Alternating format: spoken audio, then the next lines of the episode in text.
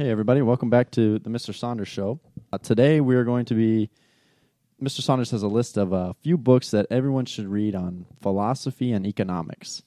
So, Mr. Saunders, what uh, what are some of these books that you got here? Well, on the on the list, um, let me just read through them. There's ten books on the list, and uh, six or seven of them are books that you really should read to, to, to make you a more educated person and to uh, help you think more clearly because these are these are great thinking men Right. that that write these books and you know they could and um, so one of them would be uh, Conflict of Visions we've talked about that. Thomas sowell.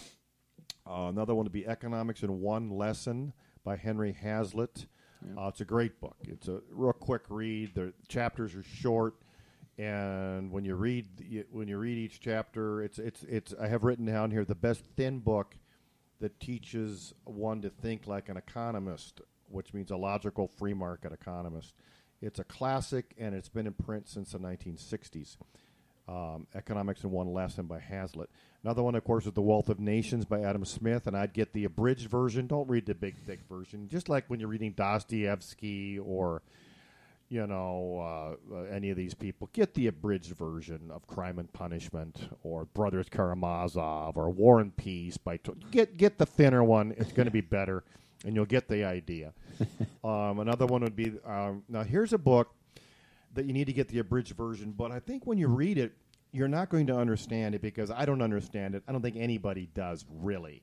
It's called The Communist Manifesto by Karl Marx. and when you read it, it's so full of reification, which means he gives personality to concepts. You know, he gives these. The bourgeoisie is going to rise, you know, is this and this and this, and the middle class, the proletariat will rise up. It's like, how are you giving personality to these concepts like the proletariat and the bourgeoisie as though they're big cartoon characters?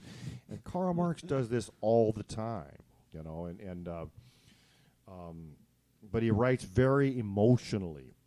It's somewhat powerfully. If you're if you're a person that's never heard a good sermon in church, you're gonna really you're gonna really suck into this. You're gonna go, mm-hmm. wow, I'm gonna go to the altar rail right now because it says, "Working men of the world unite. You have nothing to lose but your chains." Sign me up, comrade. Right? Let's go. we're gonna, you know, we're gonna abolish private property and have utopia. We're gonna sing John Lennon songs all you know from here on out. Imagine. But when you define the terms, you're going to have a hard time telling me what this all means. Anyway, so that's Communist Manifesto. Here's another book that's along the same lines. It's by John Kenneth Galbraith called The Affluent Society. And it's another book that you will not understand because I don't think he understands it. The, the writing is inscrutable. The sentence structure, it's just terribly written. Um, I could probably uh, find. Let me see if I have something written down here. Hold on, and um, and uh, it's just like you got to be. Uh, hold on here. Um, well, I don't. Darn it! But um, he talks about the um, uh, uh, conventional wisdom. You know, where everybody gets sucked into advertising, and we all think the same because the capitalists and the advertisers want us to think that way. But of course, he doesn't think that way because he's so smart. So he's the only one that's above all of this thinking. But the rest of us are stupid, except for people that like the book. The people that like the book think they're not stupid, but just everyone else is stupid, and they succumb to conventional wisdom and. Um, you know, go shop at places like Walmart or whatever. But so that's a book, and I challenge you. If you think you like that book, you tell me what the first page, you tell me what the first paragraph means. Okay, in the Affluent Society, where talks about wealth having personality. It's like you can come on, come on. Okay, another book would be The Road to Serfdom by Hayek. This is a great book. It's a thin book. Frederick Hayek uh, wrote it, um, and he predicted that the economies of Nazi Germany and Russia would fail eventually because they're a socialist. And in a socialist economy, uh, for one thing, prices make no sense. They, they don't. You don't know what the price of anything should be. You don't know what should be produced, what what's valuable, what what labor is worth. You really don't, unless you have a free market. And and and, and Hayek can explain this in a in, in, this classic called Road the Road to Serfdom. And serfdom means we're all going to be SERFs, serfs. Right. We're going to be poor if we stick with socialism. Okay. And if you're a Bernie Sanders supporter, you need to read the book by Hayek. read it and tell me where he's wrong, and we can have a great discussion about it. But I guarantee you won't read it. I, I, I give these books to my friends that are more socialist. They won't read them. They they won't. I've done this several times, and they won't read them. And this is get, and my uncle was a was a liberal, and he never read anything. But boy, did he have an opinion on everything. So this is why I want you to read these books. Read them. Very few people do, especially people on the left. I'm telling you the truth. Now you'll find you'll find this out. Another book is Capitalism and Freedom by Milton Friedman. Very thin book. That's a great book by Milton Friedman. Another one is Life at the Bottom by by Dalrymple. He's a Brit. Um, he's uh, these are all essays, and he's a London psychologist who worked for 20 years in a slum hospital and prison, and he seeks to clarify the worldview of the underclass and explain how it results in poverty of spirit and condition. And it's a it, it's um, it's not it's not a book you want to read on a on a cloudy day because it makes you it makes you kind of gloomy. but it's a he's a great writer. He's funny. Life at the Bottom by Dalrymple, and and he'll make you. And he believes that mankind is flawed and that there's certain patterns that a lot of us follow that's going that are going to keep us at the bottom of the underclass, as he calls it. And in Britain, the bo- the underclass is they're all they're white, and so it's easier to write about an underclass if it's the same race as you. If that makes any sense, you know what I mean. It, it, it, it's you, you, you it, it's a little safer to write about the underclass Yeah, in right. Britain because you're not you're not dealing with any racial problems here Right. or any racial judgments. I hope that's That's interesting. makes sense. Yeah.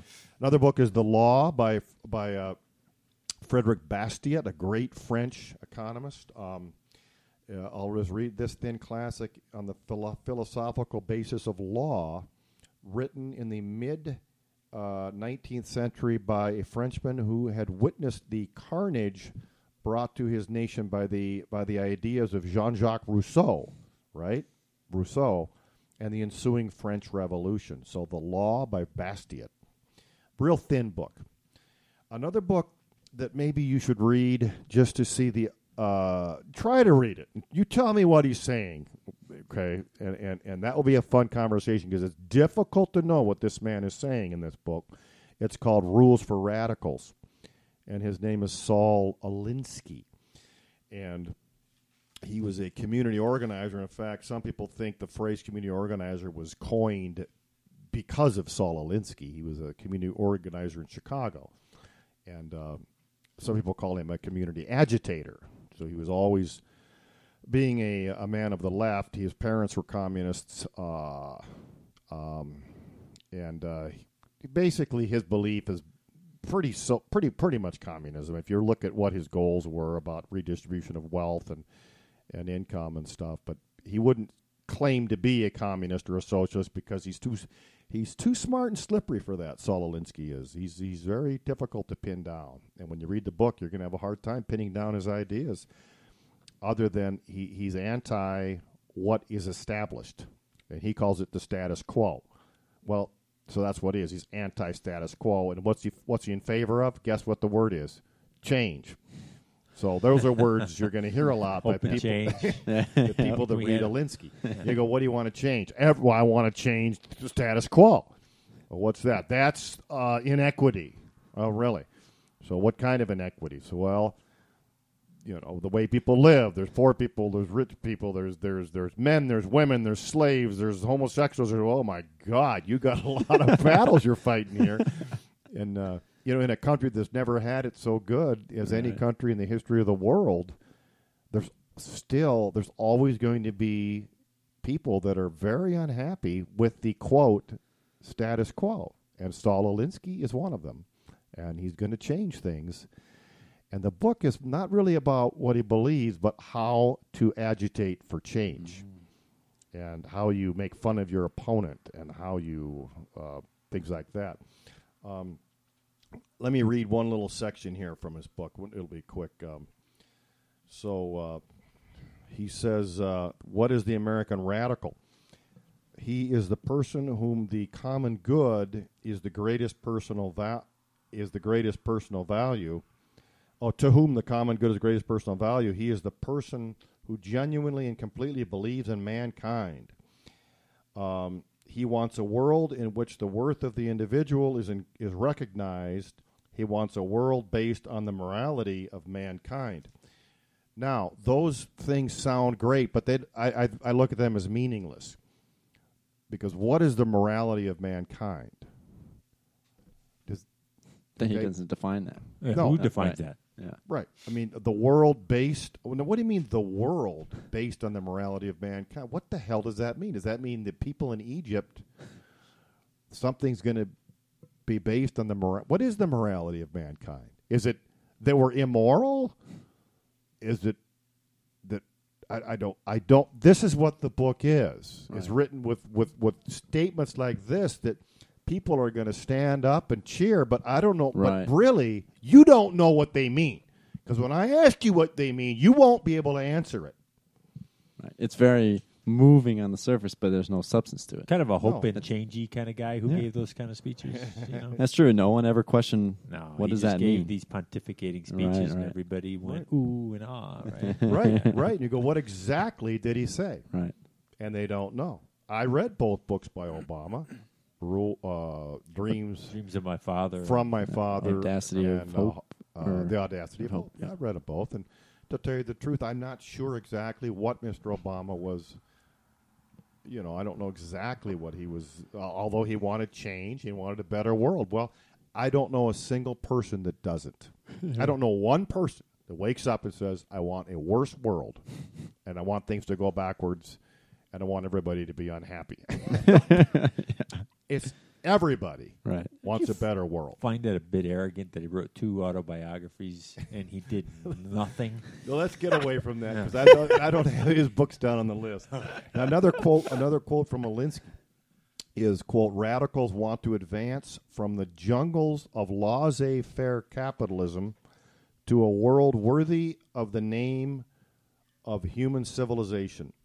They hope for a future." Where the means of economic production will be owned by all of the people instead of a comparative handful.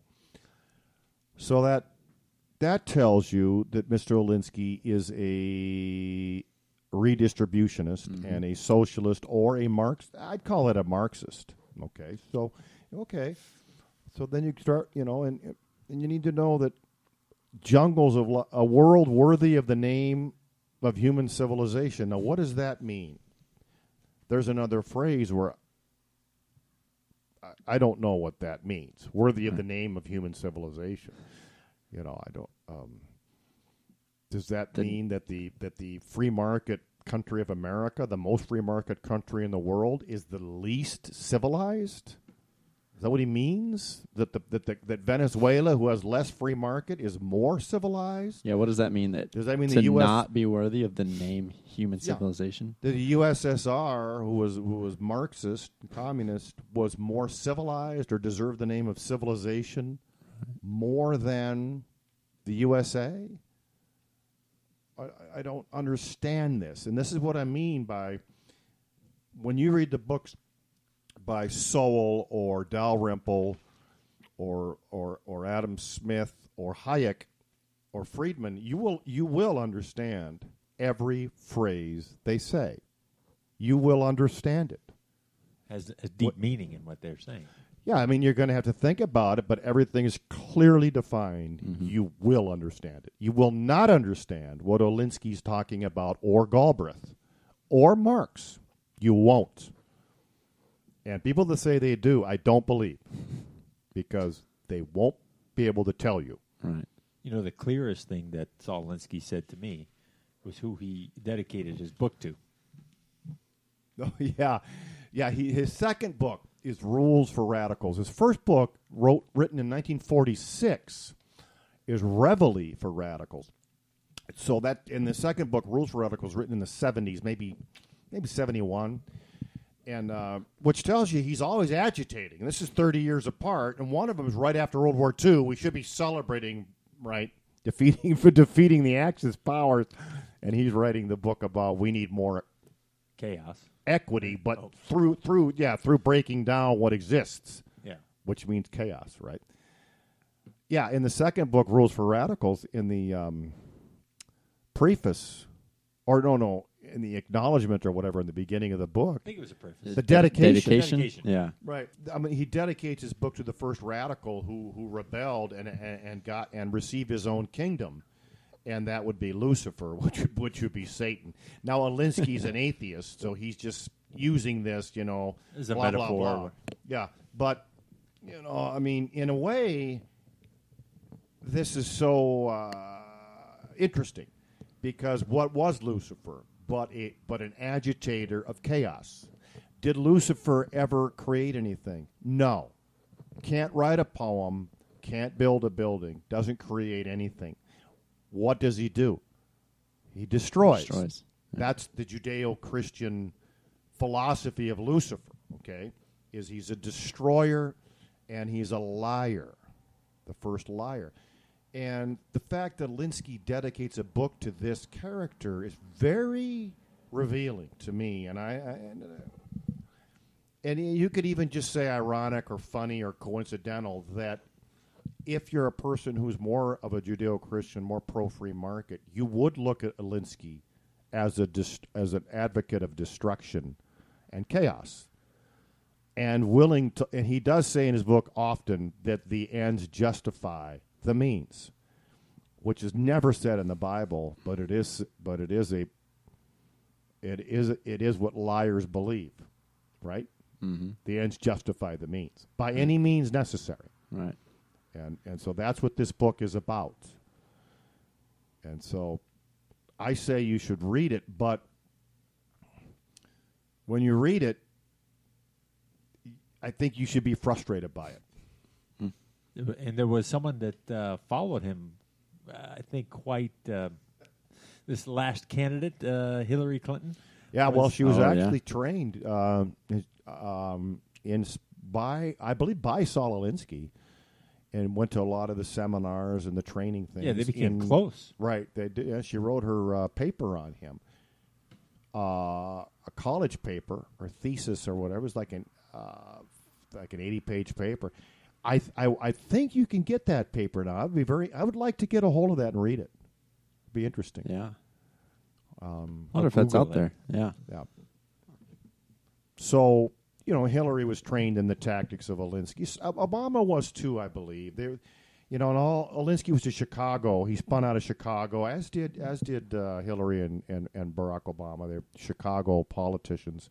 Um, and I'm not saying every Chicago politician's a, a Saul Alinsky trained community agitator, but these these two are.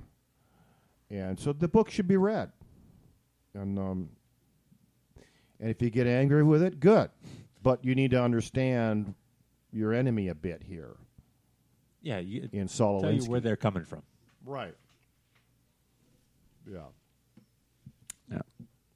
And Saul, Saul, like all agitators, like all what what we call radicals, believes that uh, he's angry about an, an, an, an inequity in the world, right? Which could be rich, poor. He haves. He calls them haves and have-nots. He goes, there are two kinds of people in the world: haves and have-nots.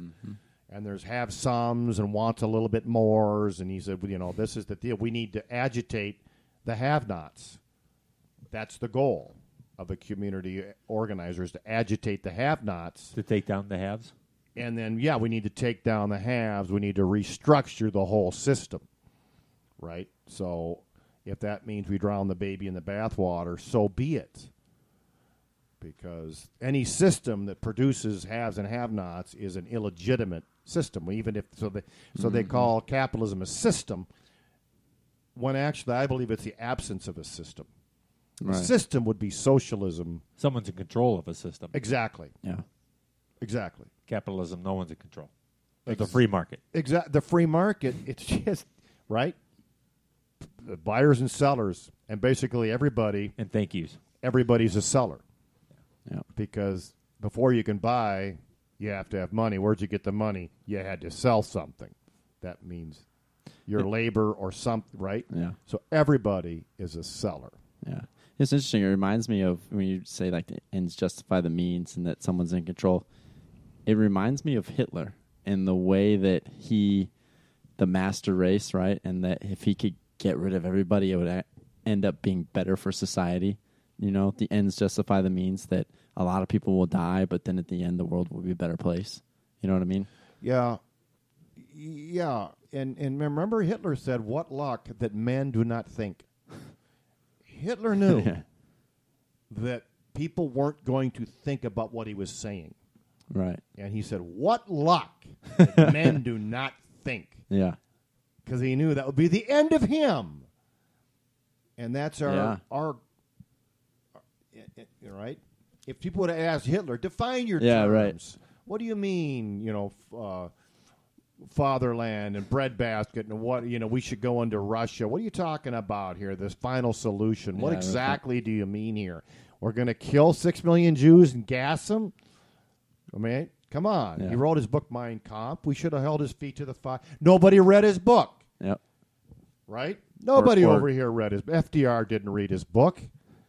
Nobody. So we weren't worried. He was Time Magazine's Man of the Year in 1933, I think it was. Why? Because nobody on Time Magazine staff read the book.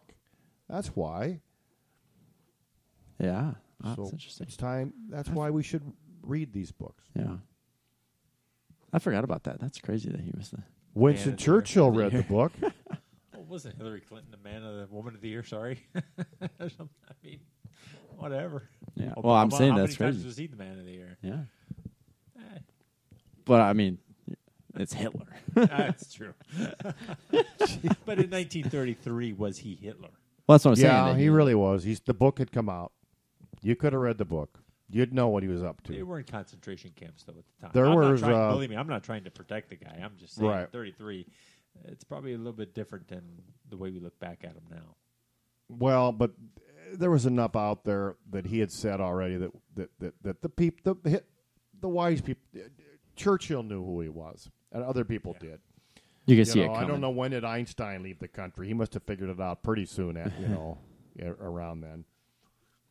And there were already, uh, you know, Down syndrome people being, eh, you know, put to put to death and things like that. That's what um, the show. Um, oh man, Man in the High Castle. I don't know if you've ever seen that show. No, no. It shows it's a um, show about if the Axis powers had won the war, and basically that takes place in the '60s, and Germany controls the eastern half of the U.S. and Japan controls the western half, and it's super interesting because they show that where the everyone has to be perfect. So like they it, it the main one of the main characters is um, an old he was actually a U.S. Army officer, and then he converted and became a Nazi, and he's working. And it kind of shows him working his way up in the in the Nazi ranks. But one of his kids ends up getting like a disease or something, and it's like a curable, it, or it's like a degenerative disease or something like that. But they can't have that, so he has to end up hiding his son from uh, the rest of the Nazis. So they're going to kill him because they pretty much kill anybody that's not perfect and so it's really interesting. It shows that whole thing where like they're creating this perfect human The race, actual perfect race. right? Right, and then anybody that yeah the the Down right, syndrome right, babies or whatever, right, all that just goes into that. It's really and- interesting. And Adolf was a was a great believer in the chain of life and the in survival of the fittest, and Mm-hmm. that uh, the German people were at the top of the chain of life, and they were the fittest, and he was a great believer in Yeah. And so, yeah, it makes it makes some sense. We need to clear out the chaff. Yeah, And so, in Germany, even in the late twenties, uh, uh, the weak, the infirm, the senile were were uh, often uh, uh, uh, put to death. You know, and so the Holocaust with the Jews shouldn't have been the biggest shock in the world if you look at what was already happening right. in that country, and um, you know, so Yeah. All right, thank you guys so much for listening. Uh, remember to like the Facebook page, the Mr. Saunders Show on Facebook, and subscribe on iTunes and Spotify. And again, thanks so much for listening, and we'll see you next time.